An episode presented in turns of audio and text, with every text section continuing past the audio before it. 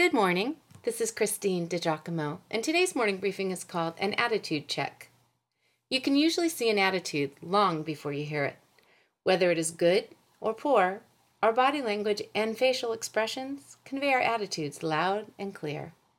Therefore, if Christians are to be perceived at all like Christ, we need to examine our attitudes and make sure they are such that they convey goodness, kindness, gentleness, and peace. Yes, the fruit of the Spirit, which is present in the life of the dedicated believer. So let's do an attitude check.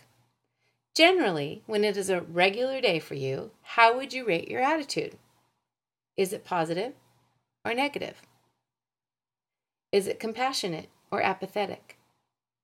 Is your attitude hopeful or worried or fearful or pessimistic? Does your attitude move you toward your purpose or is it just reactive? Let's get personal now. Since some of us have already lived more than half of our lives, do we act as though, well, if I haven't done it yet, probably not going to happen now? So, is your attitude productive or have you flamed out? Do you have a grateful attitude or one that is never satisfied, never sated, always waiting for something more, and sometimes maybe even greedy? Is your attitude loving and benevolent or cynical, judgmental? Is your attitude teachable or rigid? Is your attitude generous or selfish? Jesus said, Let your light shine before others, that they may see your good works and glorify your Father in heaven. Beauty expresses itself in a gentle and quiet attitude which God considers precious. The joy of the Lord is your strength, Nehemiah said. So let's you and me express our joy in a great attitude. Choose joy to be expressed by your attitude today. That's a choice only you can make.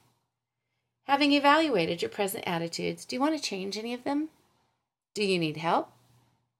First, enlist the help of the Holy Spirit. Renew a right spirit within me. That was the prayer of David, a man after God's own heart.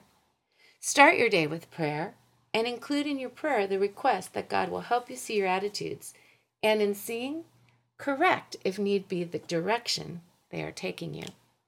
Ask Him to set you on a God honoring course for your attitude. Second, purpose to live in the moment, one day at a time. Our Lord said, Do not be anxious for tomorrow, for tomorrow has cares enough of its own. Third, monitor your input, for it will impact your output. In this case, I mean what you allow into your mind will affect your thinking and attitude, and perhaps your behavior. Are you battling depression? Put down People magazine and read something that is life giving. Turn off the nightly news and focus your thoughts on those things which are true, lovely, and pure.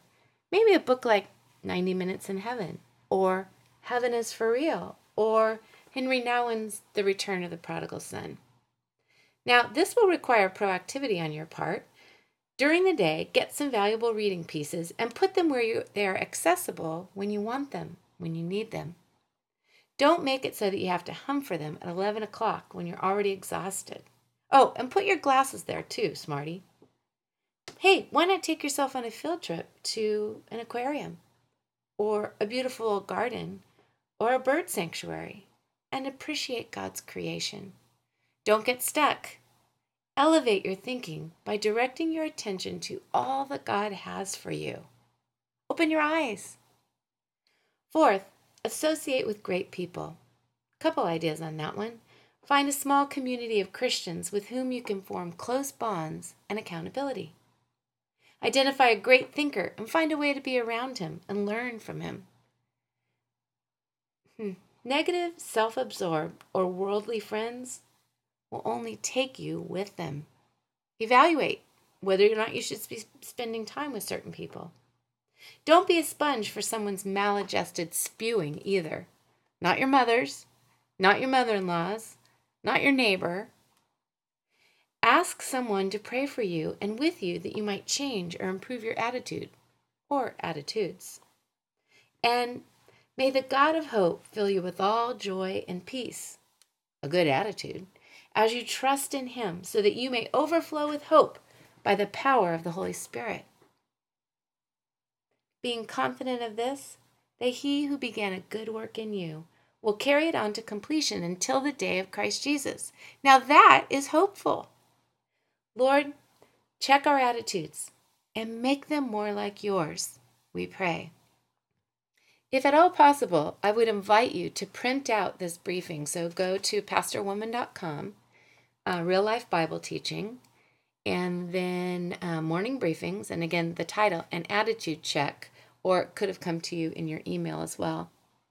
But print it out and take a look at those questions so you can examine your attitude and then look over the suggestions for ways to change your attitudes and consider all the supporting scriptures as well.